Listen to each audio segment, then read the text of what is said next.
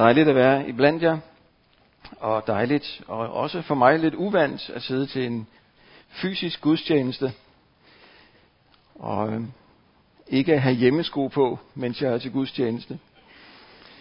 Vi mødes i Glostrup jo stadigvæk over Zoom, selvom forhåbentlig var det ikke længe, inden vi også begynder at mødes fysisk. Jeg kunne godt tænke mig at starte med at øh, give jer konklusionen på det, som jeg gerne vil dele med jer. Og den er følgende. Gud er den samme i går og i dag, og til evig tid aldrig forandret. Evangeliet er stadig gode nyheder for dem, som har forspildt alt. Og den åndelige lektie forbliver den samme. Sæt din lid til Gud og ikke til dig selv. Og endelig, han handler for sit navns skyld. Og det er det, der er vores redning. Ellers er temaet Samuels afskedstale, sådan som vi læser om den i 1. Samuels bog, kapitel 12. Samuel er jo lidt af en karakter i det gamle testamente.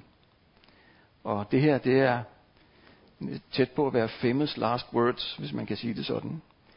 Det er noget af det sidste, han siger. Der kommer et forløb efter, men her træder han af foran folket.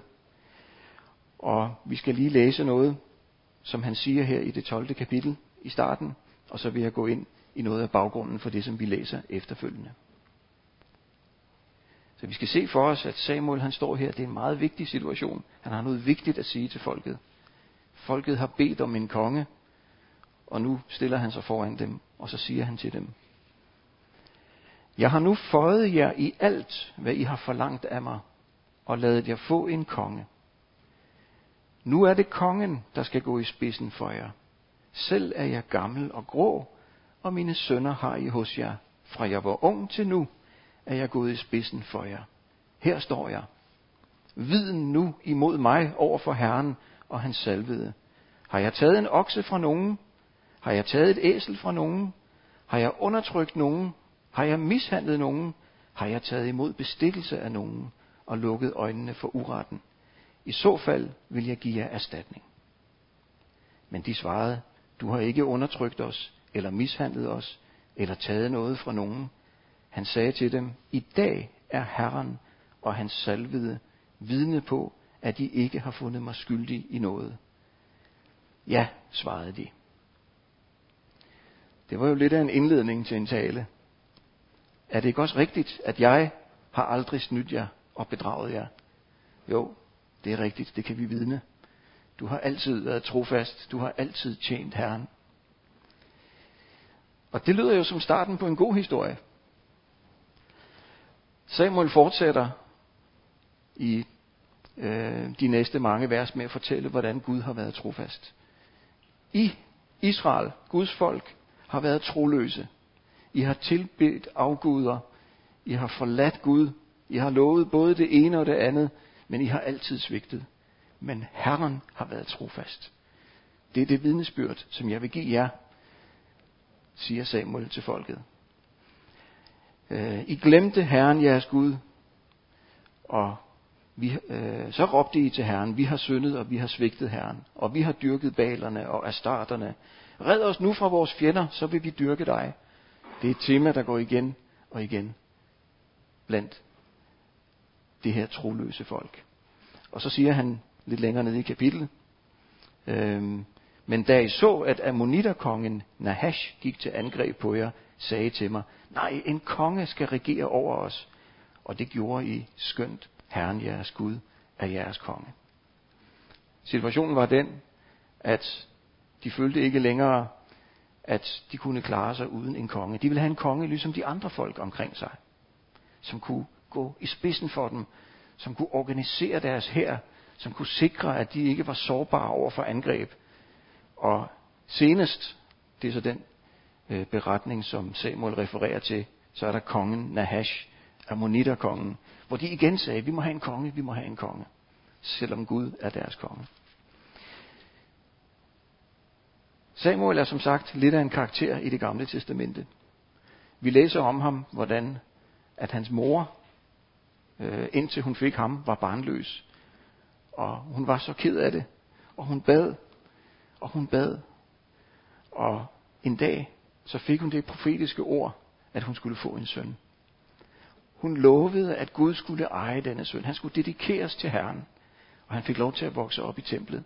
Og vi læser om ham, hvordan han allerede fra ganske ung bliver kaldt af Herren, og han bliver brugt af Herren som dommer i Israel.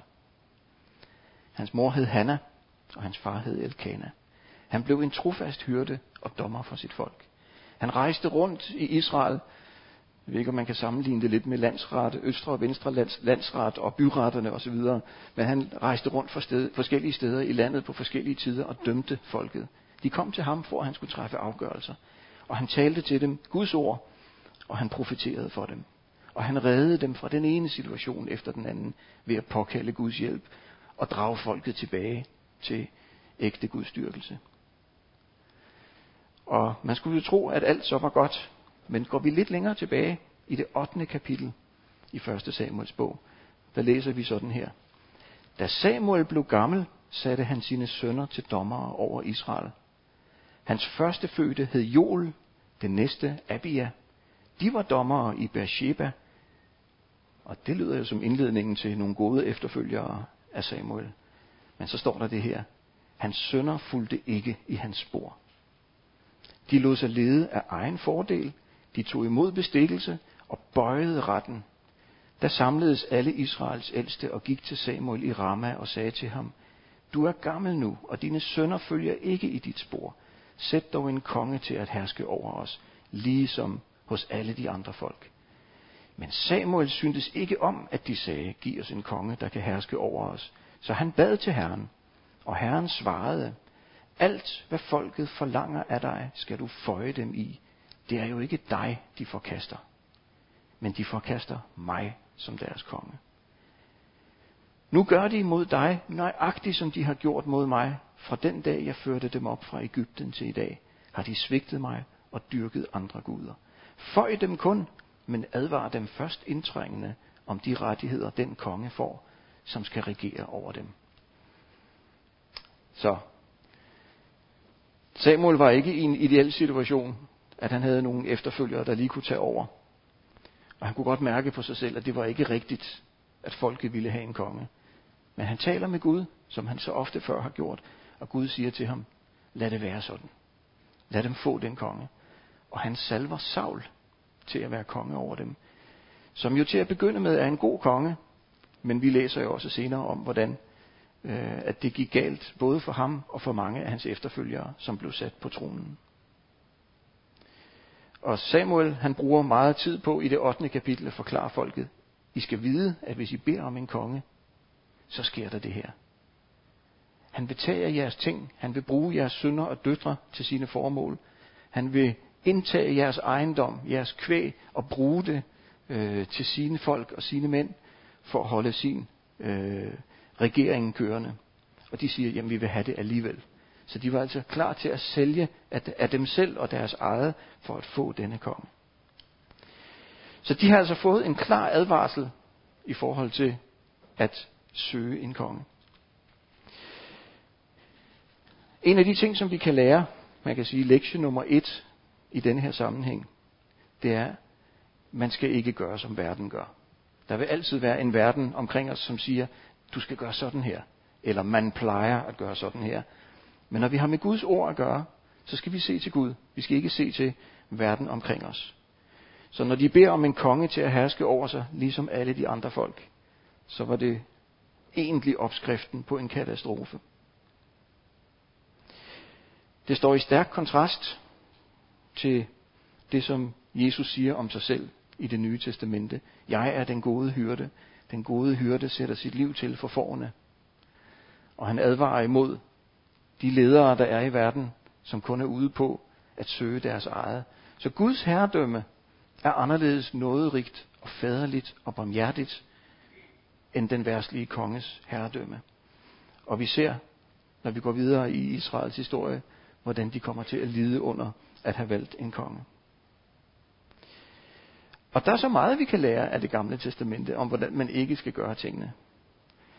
Øhm, Vi skal ikke gøre, som verden gør, ganske rigtigt. Vi skal gøre, som Gud kalder os til. Øh, og Guds forordninger er gode og giver liv og fører til lykke. Og vi kan læse mange ting i det gamle testamente, som også var kendt for de her mennesker, om hvordan det bedre kan betale sig at gå Herrens veje end sine egne. Men nu gjorde de det jo. Nu gjorde de det jo. Hvis vi går tilbage til det 12. kapitel, så er der nogle få ting, som jeg lige vil fremhæve der. Samuel han holder den her tale, han har advaret dem, og han påkalder et tordenvær, øh, som får hele folket til at frygte. Øh, og der står i det 18. vers, at Samuel råbte til Herren, han sendte torden og regn, og der blev hele folket grebet af stor frygt for Herren og for Samuel. Og de sagde til Samuel, gå i forbøn for os, dine tjenere, hos Herren din Gud, så vi ikke dør. For til alle vores sønder har vi fået det onde at kræve en konge. Genkendeligt mønster, ikke sandt? Vi vil have det på vores måde. Men uha, nej, nu går det galt. Øh, søg noget og, og, og bed Herren om at hjælpe os. Vi fortryder, vi fortryder. Til det så siger Samuel, frygt ikke, selvom I har gjort dette onde. Nu må I ikke vige fra Herren, men I skal tjene ham af hele jeres hjerte. Det er sådan en, en situation, som er så vanskelig for os mennesker at forholde os til. At på den ene side befinder vi os i en situation, som er selskabt. Og så siger Samuel til dem, midt i denne her selskabte situation, det er helt jeres egen skyld, så skal I alligevel tjene Herren, Herren helhjertet. Hvordan kan vi overhovedet det? Det var forkert at ønske sig en konge. Men i den situation, som de nu befandt sig i, så skulle de alligevel tjene Herren helhjertet. Det er et princip, vi ser også andre steder i det gamle testamente. Der hvor Guds folk bliver ført bort og ud af landet og holdt som slaver et, et helt andet sted, så siger øh, Herren i Jeremias' bog, dette siger herskars herre, Israels Gud, til alle de landflygtige, som jeg har ført bort fra Jerusalem til Babylon. Byg huse, bo i dem, plant haver, spis frugten fra dem, gift jer for sønner og døtre, find koner til jeres sønner, gift jeres døtre bort, bliv flere, ikke færre. Altså, under de forfærdelige omstændigheder, som Israel led under, da de var blevet bortført til Babylon, så var ordet til dem stadigvæk, lev helhjertet. Selvom situationen er, som den er, så gør det, som er det rigtige. Og det passer så utrolig godt med den måde, som vi som mennesker er på. Jeg ved ikke, hvordan I har det, men alle de problemer, dybest set, som jeg har befundet mig i, har været ofte øh, sådan i livet resultater af mine egne valg. Jeg tror, de fleste af os kender det. Og ofte så sidder vi måske i en situation, hvor vi ligesom folket her er klar over, det var forkert, det jeg bad om. Det var forkert at gå den vej. Jeg vidste godt, det var forkert, men jeg gjorde det alligevel. Hvordan skal jeg nogensinde kunne tjene Herren? Hvordan skal jeg nogensinde kunne blive brugt af ham? Jeg tænker måske, hvorfor lyttede jeg ikke til min moders belæring? Hvorfor lyttede jeg ikke til min faders råd? Hvorfor brugte jeg ikke tid sammen med børnene, da vi var mindre? Hvorfor traf jeg det og det valg, som gør, at jeg nu befinder mig i den her situation? Hvorfor har jeg østlet alt det væk, som er blevet givet mig? Hvorfor, hvorfor, hvorfor? Vi sidder alle sammen med hver sin meget personlige og meget øh, fastbundne beretning om, hvorfor vi er der, hvor vi er i dag, og hvorfor det gør det særlig vanskeligt for os at tjene Gud. Hvordan skal jeg kunne tjene Gud under de omstændigheder? Hvordan skal jeg kunne gøre noget for ham? Hvordan skal jeg nogensinde kunne blive brugt af ham, når tingene nu er endt sådan, som de er endt? Til os, til os alle sammen, er Guds ord det samme. Tjen Herren helhjertet. Det er som om, at vi aldrig helt forstår evangeliet til fulde og skal mindes om det igen og igen. Evangeliet er gode nyheder for syndere. Evangeliet er et frelsesbudskab for mennesker, som er fortabt.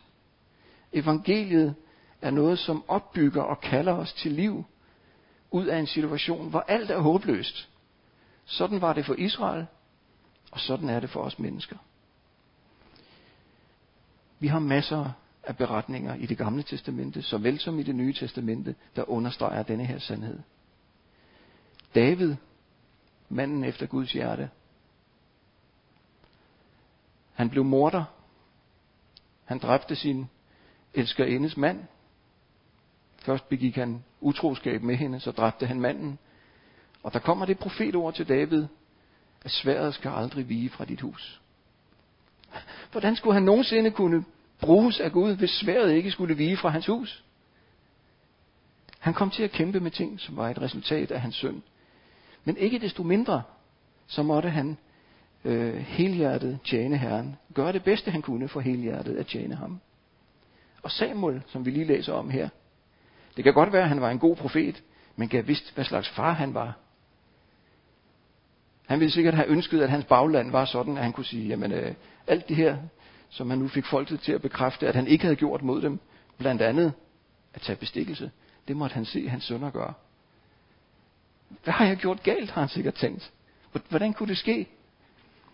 Øh, og måske har han også været hæmmet af det i sin tjeneste. Men alligevel, så tjener han Gud helhjertet. Disciplen Peter, som fornægter Jesus. Alt er tabt. Men Jesus kalder ham til tjeneste alligevel. Og lærer ham, at Gud jo elsker, Jesus jo elsker syndere. Ikke synden, men syndere. Og kalder dem til at leve et liv efter hans vilje og hans kald under omstændighederne, som de nu er under. Kvinden, som salvede Jesu fødder i det nye testamente, der står, hun var en kvinde, der levede i synd. Hvordan kunne hun finde på at træde ind for Gud, for, for Jesu ansigt og sætte sig ved hans fødder, han som var retfærdig?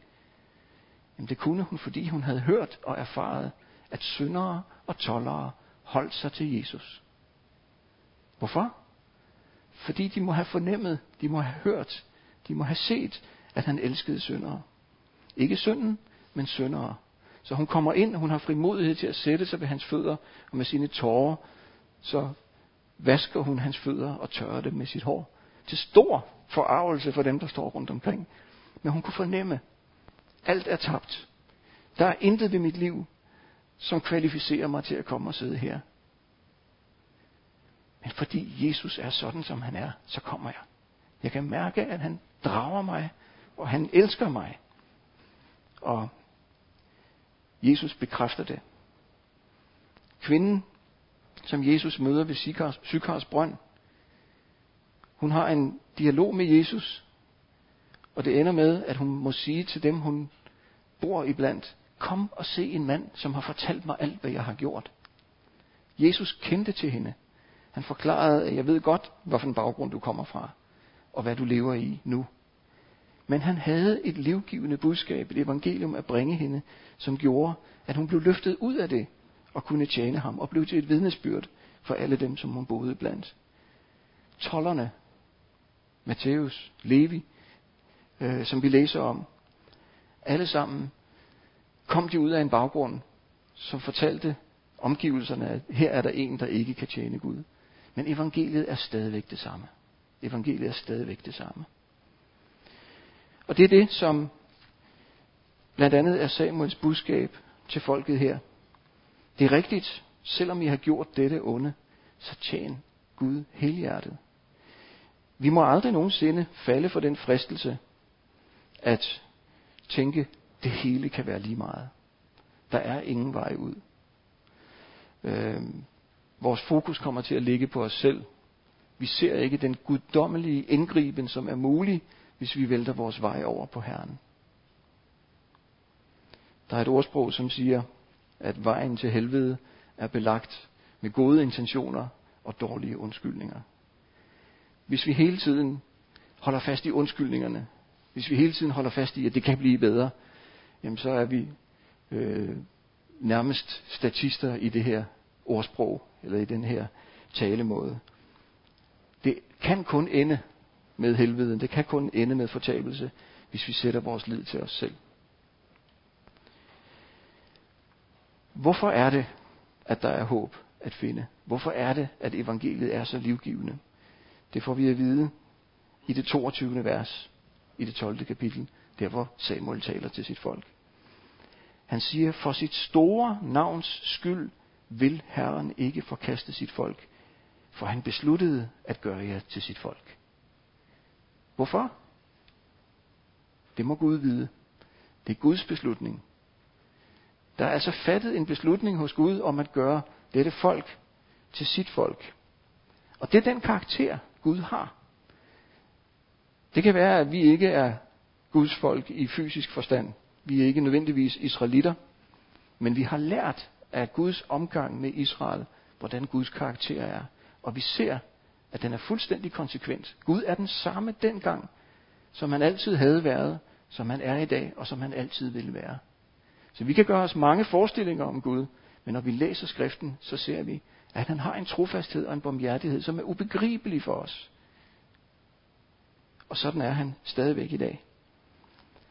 Jesus er jo Gud gående her på jorden. Og han siger om sig selv, den som har set mig, har set faderen. Og den samme Jesus udtrykker det, som vi hører Gud sige i det gamle testamente. Det er den samme karakter, det er den samme Gud, hvor han taler om Jerusalem og siger, Jerusalem, Jerusalem, du som slår profeterne ihjel og stener dem, der er sendt til dig. Hvor ofte har jeg ikke ville samle dine børn, som en høne samler sine kyllinger under vingerne, men I ville ikke. Ja. Så budskabet er altså det samme i dag, som det altid har været.